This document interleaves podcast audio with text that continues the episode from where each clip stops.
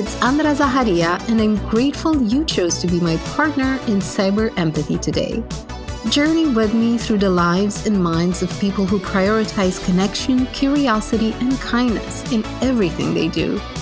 Let's find out together how empathy cultivates hope, how it builds resilience, and helps us see how our actions influence others. It's time to unlearn stereotypes and see beyond technology to discover what truly makes our world safer. I'll help you carry over these insights and examples into your everyday practice. Promise. Let's go exploring, shall we? The need for empathy is extremely visible in the way people are evolving their relationship with their work. What we see now is a clear departure from the cold, it's just business approach. It's really not just business. And it's not only young people who want to change. This is one of the topics I touched on with Molly McLain Sterling in a spirited conversation that left me energized and really optimistic about the changemakers in our community. Molly studied musical theater and, while pursuing a career as an actress, took a small detour that turned into a thriving career in cybersecurity. She told me how she got over 100,000 people in 150 countries to take an interest in cybersecurity education and how she helped them bring that into their lives at work and at home. I also learned why she replaced the term security awareness with security empowerment and how she created a shared experience for her colleagues on topics related to cybersecurity. Now, this episode is sprinkled with stories of failure, which are stories of growth, and successful milestones that give Molly fuel for her ambitious plans, and perhaps for ours as well. There are plenty of examples for you to draw inspiration from, and I can wait you to meet and learn about Molly. So let's just dive right into it.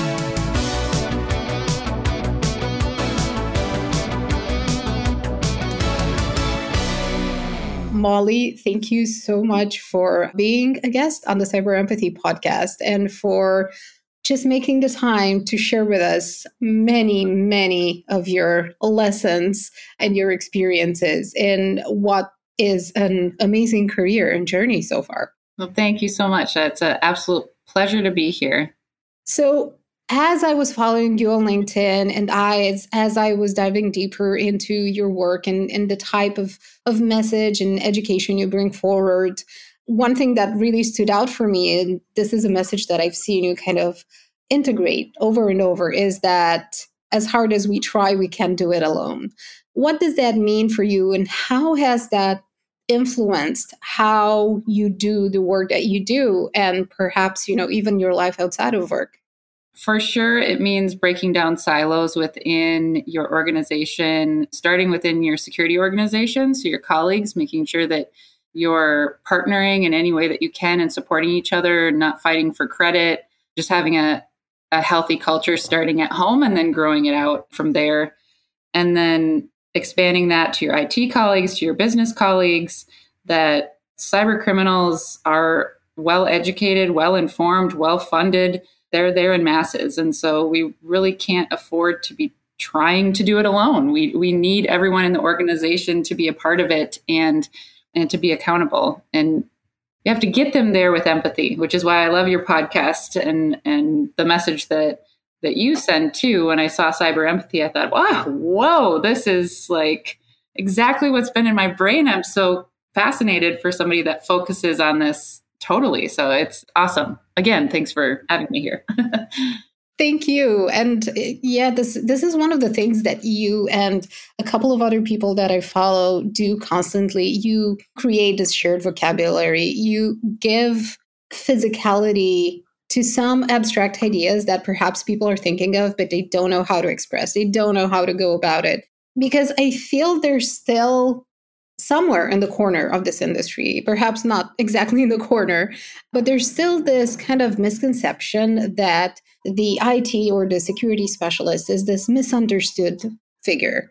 This this person who has so much wisdom and knowledge, which they do, but they're kind of like the loner type, both physically but also emotionally removed from the rest of the company.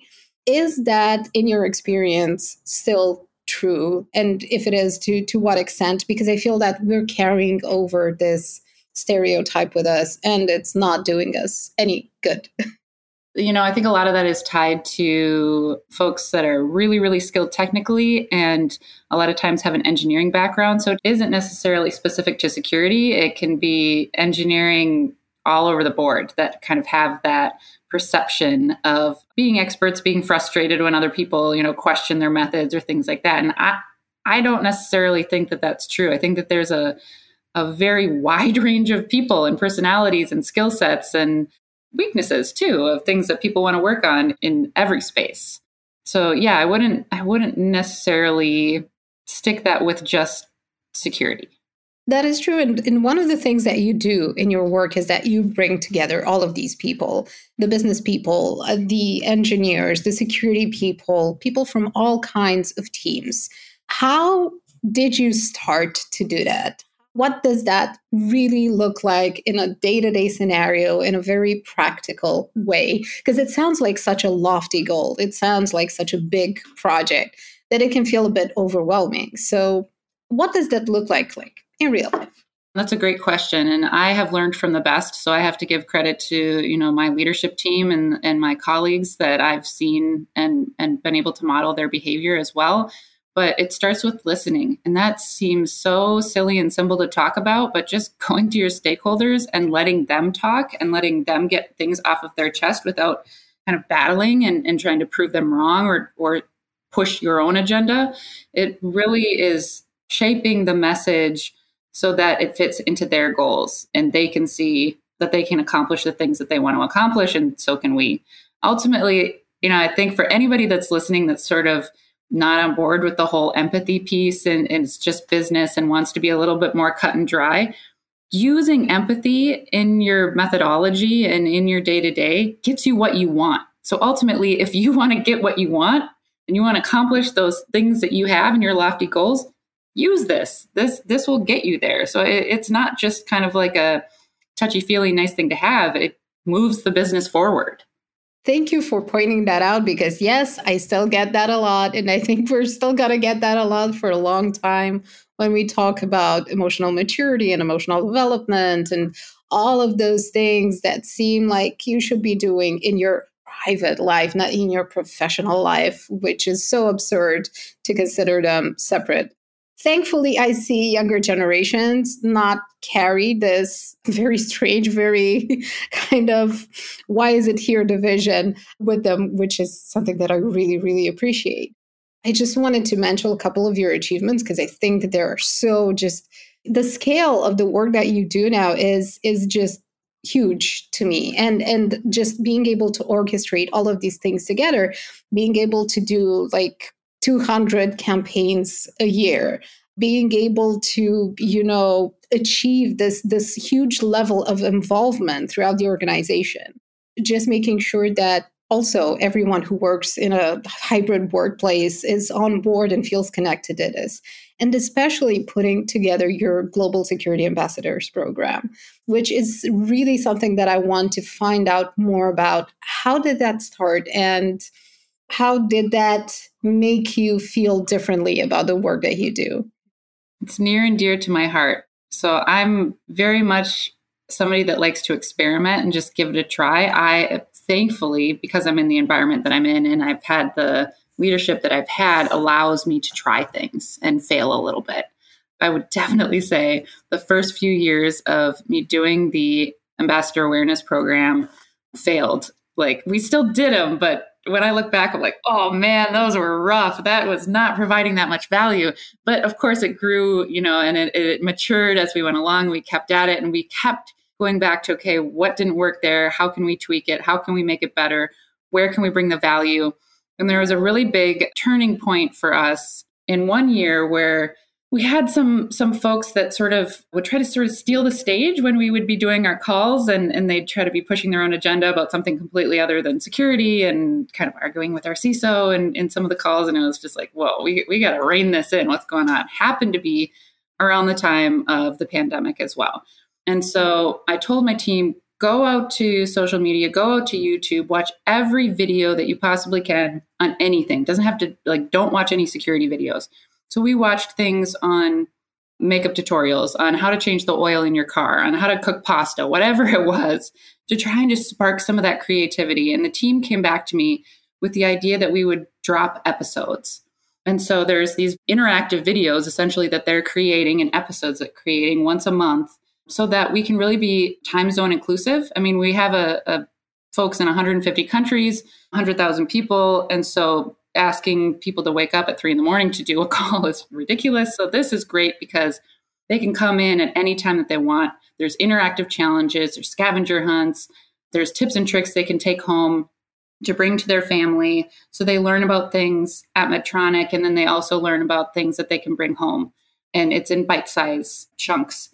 And then the other just amazing thing that I learned through the process is the power of social proof. So we have a Teams channel, sounds basic, but once people started using it and commenting and talking and sharing of all the ways that they either got scammed or avoided a scam or avoided something and helped their family, then it just snowballed. It was amazing. And so that is a really rich community. And I think the ambassadors took hold of that and kind of made it what it was. I mean, we gave them brought them, you know, the the dish, and then they got in there and really spiced it up for us. So it was pretty cool.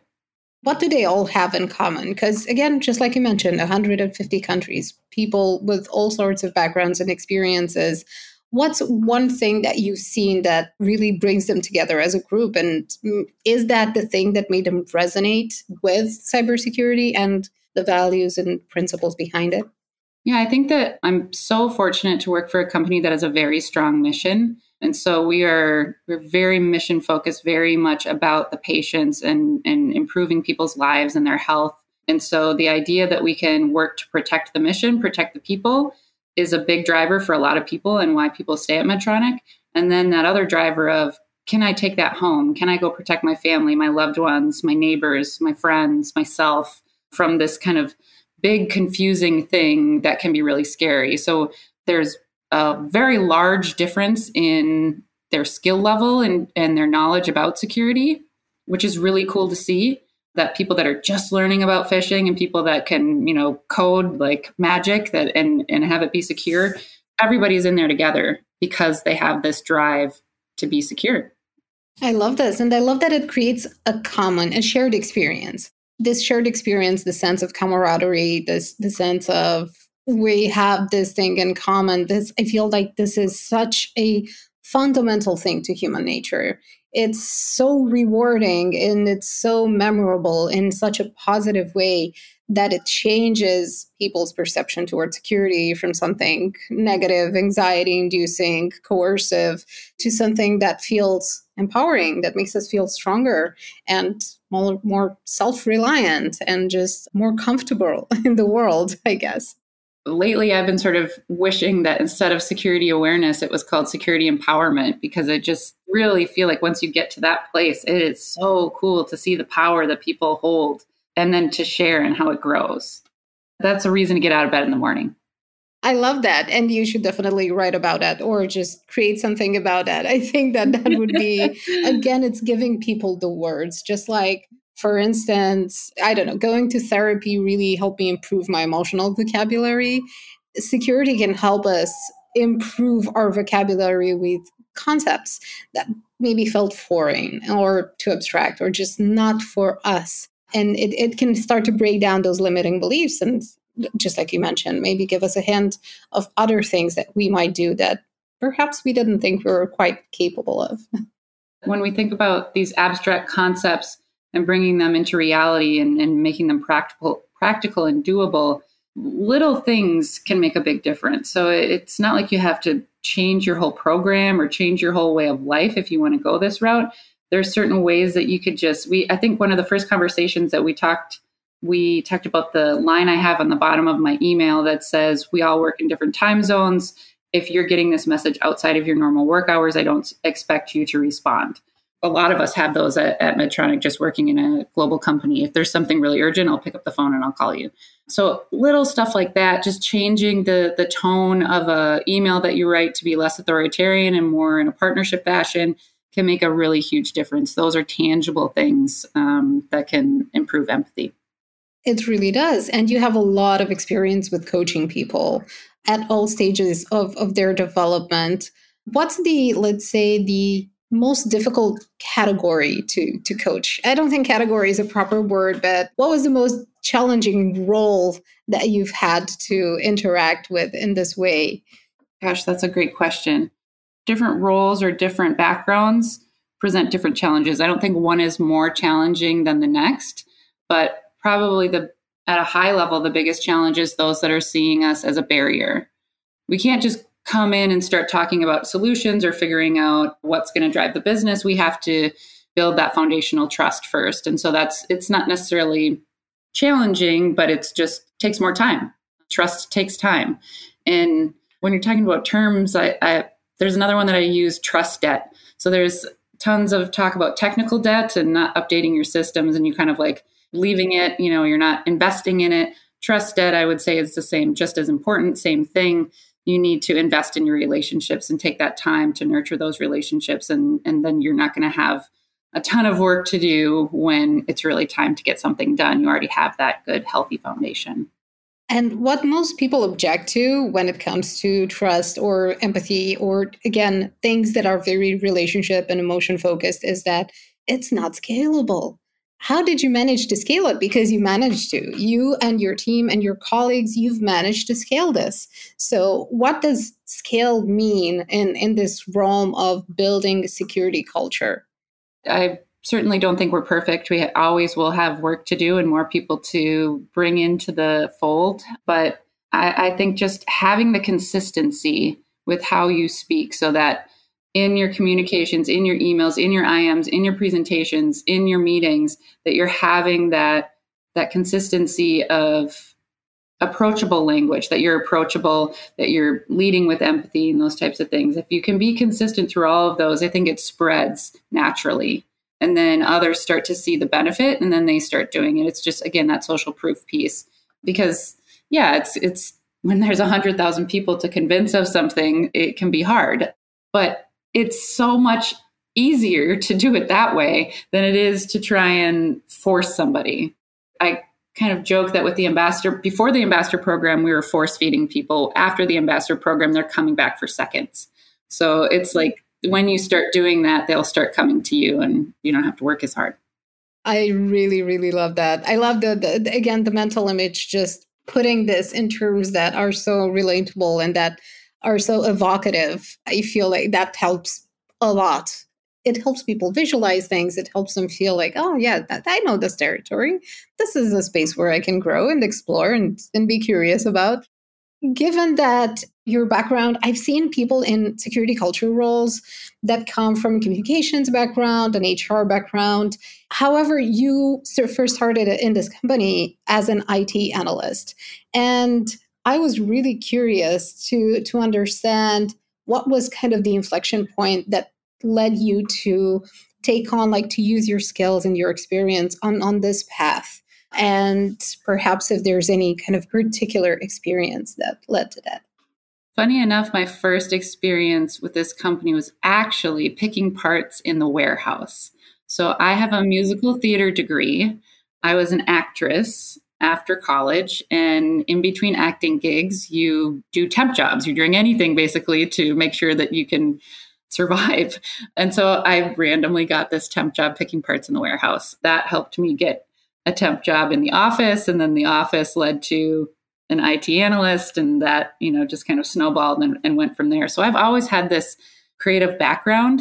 And I am not necessarily afraid of a challenge. I was musical theater major coming into IT and they taught me how to code and you know all that kind of stuff so i think that always asking for more and asking what else can i learn or what else can i do helped propel my career and finding my niche of what are things that other people don't want to do that i could do i'm strong at if that's creating a training, if that's helping create a process that's easier for stakeholders or something like that, that's where you can kind of go in and, and bring your value. And then the other fun and super challenging part, at least when I first started doing security, was being that translator, taking the really technical speak and translating it to a so that myself, so that I would understand it. And I and I think that was a skill that wasn't necessarily present within our group, and that ended up bringing a lot of value because people started understanding why we were doing what we were doing. One of the things that I love about cybersecurity is just the diversity and background and the flexibility that people have flexibility that's related to the growth mindset, but just to explore things, this curiosity that never stops and that doesn't stop at the boundaries of this field. It, it goes, it overflows uh, beyond its borders. One of the things that I'm I'm really curious to find out is how have you seen people have those awareness, self-awareness moments as you're changing the language, as you're changing the tone of voice, as you're changing the energy that's in the room when you talk about security. Because what I've seen in bits and pieces from my experience is that people kind of start to think about their own behavior more when they engage with this thought process, with this exploration. Have you seen something similar happen to, to your colleagues? Oh, yeah there's certain people that are early adopters so they'll they'll go in and, and start using that language right away. They might have already been using it. They'll just be a little bit louder about it in terms of sharing their experiences with others. I think for those people again just people seeing how successful they are that they're able to accomplish things that they want to accomplish. They're able to that one person you know that just never seems to like security and always like comes down on us they're able to have a decent conversation with them um, because of that you know the way that they're they're saying yes and instead of no you can't. And i want to be clear too having empathy establishing trust doesn't mean you can't disagree with people. You can disagree you can still push you know for for what you want. It's just in how you shape the message. You can still be passionate. It, it definitely isn't like going in and coddling someone, but it's just taking the time to look at things from their perspective and being respectful enough to shape the message so that it helps them. It's not people pleasing, it's respect and it's creating that space. Yeah, I, I love that. I really, really love that. And I love how you carried, besides the yes and kind of tactic, which if you have a minute, I love it if you could explain it to people who perhaps haven't come across it. What other techniques from acting have you carried over from your background to this role? Yeah, yes, and is an improv game, uh, or it's, it's a tactic in improv. So when you're doing an improv game and somebody's creating a a new world, you can't disagree with the world. You have to just say yes and and then you kind of shape the thing. So if it's somebody says you're an octopus. Yes i'm an octopus and i'm going to squiggle over here. I don't know. This is the weirdest example ever in a cybersecurity conversation. I'm going to listen back to this and be like what was i talking about? You might have seen a book cover with a purple squid that is about OSINT that you might have seen and i have read so maybe Where? it was that. Maybe i got that yeah but essentially it's it's when somebody comes to you with with something they want to do like a project in security you're not just saying no you can't do that you're saying yes you can do that and um, you'll need to do this penetration test and you'll need to then mitigate the risks that are here and we can help you on that journey so it's just trying to be a instead of like, now that's never going to work, and you're I know you're never going to pay for the penetration test, and I know you're not going to mitigate the things. Like it's, it's let them figure out if they want to and invest the money and and mitigate the risk and take the time. Some other things from acting, I think that you have to have thick skin when you're an actor. Um, you're constantly auditioning, and you can't take things personally. And so if somebody's mad about something that they have to do within security that like i have to take this training or you're making me do this or this is messing up my work don't take it personally. Um, take the emotion out of it and realize that it's it's not really about you. It's about what that person is experiencing. And just getting to know that experience, because diving into that experience then creates the setup for for empathy and helps us just understand what things are about and not just get stuck on our own agenda and pattern of thinking and just our kind of automation systems, the automation systems inside our head, which can be really powerful unless someone manages to kind of snap you out of it just a little bit. And I would say, too, all the things that I'm talking about are lifelong things. There are definitely times where I'm like, whoop, uh, I'm taking that personally. Ooh, I got to take some emotion out of this. It's not a destination you know that you're going to get to where you're like magically perfectly empathetic and and can handle all things. You know it's always going to be that refining journey over your entire life. I don't know i think that's eh, fun and interesting and, and presents a challenge energizes me rather than depletes me. And i love that spirit and i feel like there's a lot of self-compassion in that as well. In having this idea that this is a skill like many others that we can nurture that we can cultivate and that we're not inherently the masters of. And just having these high expectations of ourselves that I should be able to this, I should be able to do that, that we transfer that to other people as well. So when we become a bit more self empathetic, we're able to do that with other people as well because we know it feels good and it actually helps us instead of putting us down. Yeah. As yeah. maybe you can accomplish so much more. Definitely as your role of director of global security culture, what does that role entail? Because again, it sounds so big and it sounds like it's such a huge responsibility. What does it look like in, in practice for people who might want to start building towards that? Because being head of security culture is, I feel, a role that's still emerging. And many people don't know that it's a thing. Don't, they don't know how to access it, they don't know how to prepare for it, or just to how to ask for more responsibilities in this direction if that's something they want to a place they want to be in someday.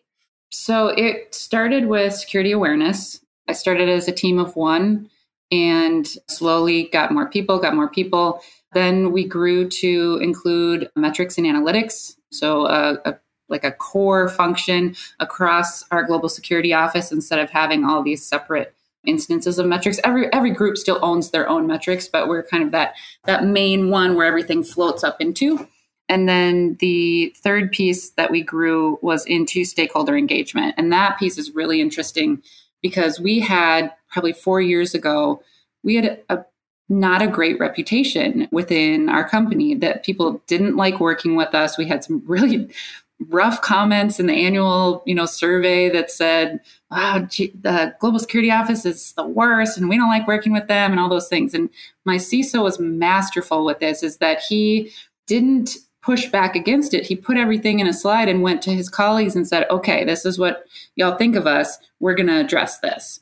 And it's not to say that we necessarily agreed with the perception of us but we were going to address the perception of us. And so then he came to me and said we're going to create a stakeholder engagement group. You're going to report to me on my leadership team. You have to help figure out what this means. We're going to start with listening sessions. Go to all the IT leaders and just start having conversations with them. So I did, and I, I just let them vent. I started the started the meeting with, "This is a half an hour where you get to just vent, and I'm not going to fight against you." And kind of, you know, some people would laugh and sort of be like, "What? Like this is not what we're used to." And when I would start to hear common pain points, then I would bring it back to the security leadership team and say, these are kind of some of the things I'm hearing. Maybe we can address a few of these. And so then our team would work on a few process improvements to try and um, address some of those things. Again, this is that time when we really started changing our messaging using yes and. And that wasn't me driving it. It was like everyone within the, the security office realizing that we can get more done if we start tweaking um, our delivery and our messaging. Yeah. And then it was just sort of one day after a SANS conference, I was looking at the journey of, of how we grew, and I was like, ah, this is security culture. We're, we're at the point of security culture now. We've grown. And so I went and talked to my CISO about it, and I said, I think we're past awareness, we're past engagement, we're into culture where we want to embed ourselves in the day to day. People are coming to us to work with us. So can we do that? And he said, Yeah, let's let's do it. I like that message. I like that that thought process. And here we are. That is so energizing. It's so energizing that you can see these results and that perseverance pays off. and that just like you mentioned at the beginning being heard being listened to is so deeply therapeutic honestly it, it just feels like a therapy session that finally you feel like someone's really listening to you and giving you the space to just express what you need to get off your chest.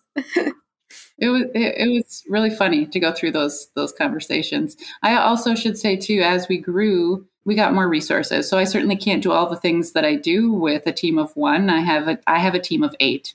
One of the ways that is really beneficial that I would recommend people taking a look at is seeing if you can take talent from your IT support center. So that's where a ton of my folks have come from, where they were doing just calls, calls, calls all day. They're hungry to get out of that environment and try something new, and they have incredible knowledge of um, all groups across the company because they speak to everyone. They can handle high pressure situations, and a lot of them are really ready to learn. I have been very fortunate with having some incredible talent, diamonds in the rough, that have been able to come out of, of that area. That's so nice to listen to. That's so nice to hear. And that's something that you often hear from people with experience like hey look at people in this you know in this group and and listen to them give them a chance and seeing the success that you've had with this I, I feel like that's really really encouraging to again try to look for people that do not fit the regular resume kind of thing that that's usually such a, a barrier in in cybersecurity recruitment and such a big issue in the industry. If a musical theater major can do security, anybody can do security. You just have to give them time and attention and trust. And trust, yeah. Definitely trust. Bring somebody along the along the journey. I know that's not right for every single role. You need to have some people coming in that you know are can hit the ground running and be super technical, and that that's definitely needed and great. But there are so many. There's so much space in cybersecurity for so many different types of people and so many different types of skill sets. And I think if anybody takes anything from from this episode, I hope that's what they hear is that there's space for everyone. How do we make space? Like what are the are there any kind of preconditions to create this space? Because you said obviously leadership. I mean that that's what shapes a company the decisions, the way they communicate decisions, the way that they present themselves, the investments they make, the people they advocate for and they support and promote, and so on and so forth. If you're a change maker inside a company, and let's say you have the support of your manager, but leadership is still kind of in a different in a different mind space, in a different headspace. How do you reach them? How do you start making security work in their advantage and turn it from not just an expense, but turn it into an investment and a growth lever for the company, even? Right. I think you have to figure out how you can show that security can be a differentiator for your company. How does it set your company apart from your competitors? How can it help you gain market share? I think the other thing that if you're having a really hard time with your leadership kind of investing in in what you're talking about not necessarily monetarily but either way you know mentally or monetarily bring in outside experts uh, they will say the exact same thing as you but the the leadership might hear it completely different because it's somebody from the outside saying it so if you can engage um, speakers like the fbi will very willingly come in and speak to a lot of big corporations. You can, you know, hire a, a consulting group to do a security assessment to give you a grade and show where your, where your strengths and weaknesses are. That is really helpful. Um, and then doing that over time to show how you've improved. So those are just some of the the simple ways I think. Not necessarily simple, but those are some of the basic things that you probably want to do if you're trying to influence at the very top. And they still work. I feel like these are things that perhaps we all know and that work in other areas of the business, but perhaps that people haven't tried directly with security or just haven't stuck to them for long enough, just like you mentioned, perseverance and consistency. Such big things, such such hugely important things to just uh, keep track of. And one of the things that's especially impressive about your career is that you've been with this company for almost 16 years, which is absolutely amazing. How big of an advantage is it to have this continuity? What has that been like for you? And kind of can you imagine what would have happened if you had switched roles or just had a different, let's say, journey? I think that there's benefits and there's downsides to it, you know. So uh, not necessarily downsides. There's benefits to both. There's benefits to working in a number of different companies because then you can experience a number of different challenges in a number of different environments. I think there's benefits to staying in a company for a long time because you really start to learn the culture. Um, you know the culture like the back of your hand, and that plays so much into influence and motivation with security. So I think anybody that's starting in a new role has a bit of that challenge of just figuring out what the culture is and getting their feet under them, and then being able to make a change. Whereas, um, you know, it does, it's not necessarily who you know because there's turnover throughout the years, but it's just a matter of how things work and and knowing the general sort of appetite for growth and, and security mindset within the company. Given that you've been here, you've seen people come and go, you've seen so many things change and evolve. What do you want to explore further? What do you feel is is still something that you want to a challenge that you want to address? Hmm, great question. How long do we have? I I'm hungry. I I love learning. I love trying new things. I have found this beautiful marriage between cybersecurity and theater that I really love talking about security. I love talking about security culture. So the more that I can do that on the bigger stage, the better, uh, is something that I want to continue to explore because I think I learned so much each time I put together a talk and then I hear the comments afterwards of somebody saying like that totally wouldn't work in my environment. Like, oh man, okay, tell me about it. That's something I didn't know. That's a light bulb moment for me, you know. So that is definitely for anybody listening out there. it's definitely something I'm interested to. I love that kind of. I, I, don't really like the term evangelist, but I love the the evangelist type of work um, within security culture. And you certainly have not just the experience, but also the energy and the, the, even you know even the background to to do all of this and more. And i can't wait to be uh, you know first row at one of your talks in the future. That is going to happen.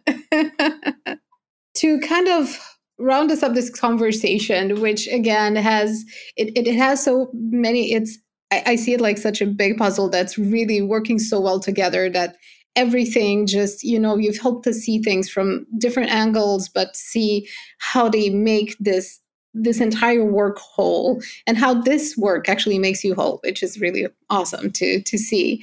What's something that's particularly let's say special to you about this job whether it's a value that you want to continue to uphold or to inspire people with or or a principle that leads you or just the way it makes you feel about yourself that's really important in our work.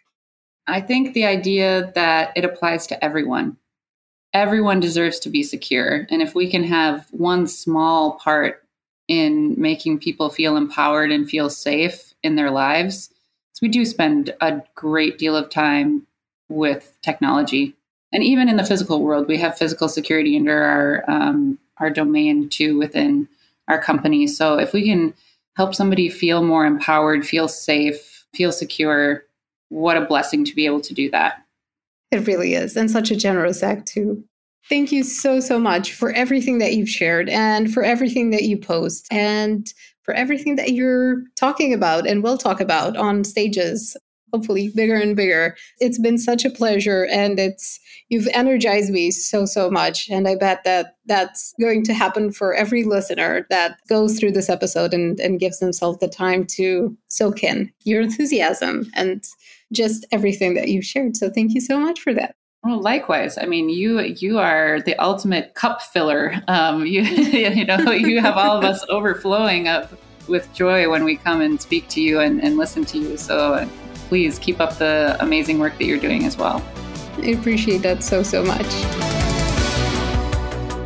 Hey, congrats! You made it until the end of this episode. Thanks so much for listening. And if you want to get the show notes and see the transcript and get other resources, head on over to cyberempathy.org. You'll find all of the episodes there and resources to help you have a more comfortable relationship with technology and security. Also, if you want to contact me, all my details are on there, and I'll see you soon. Bye.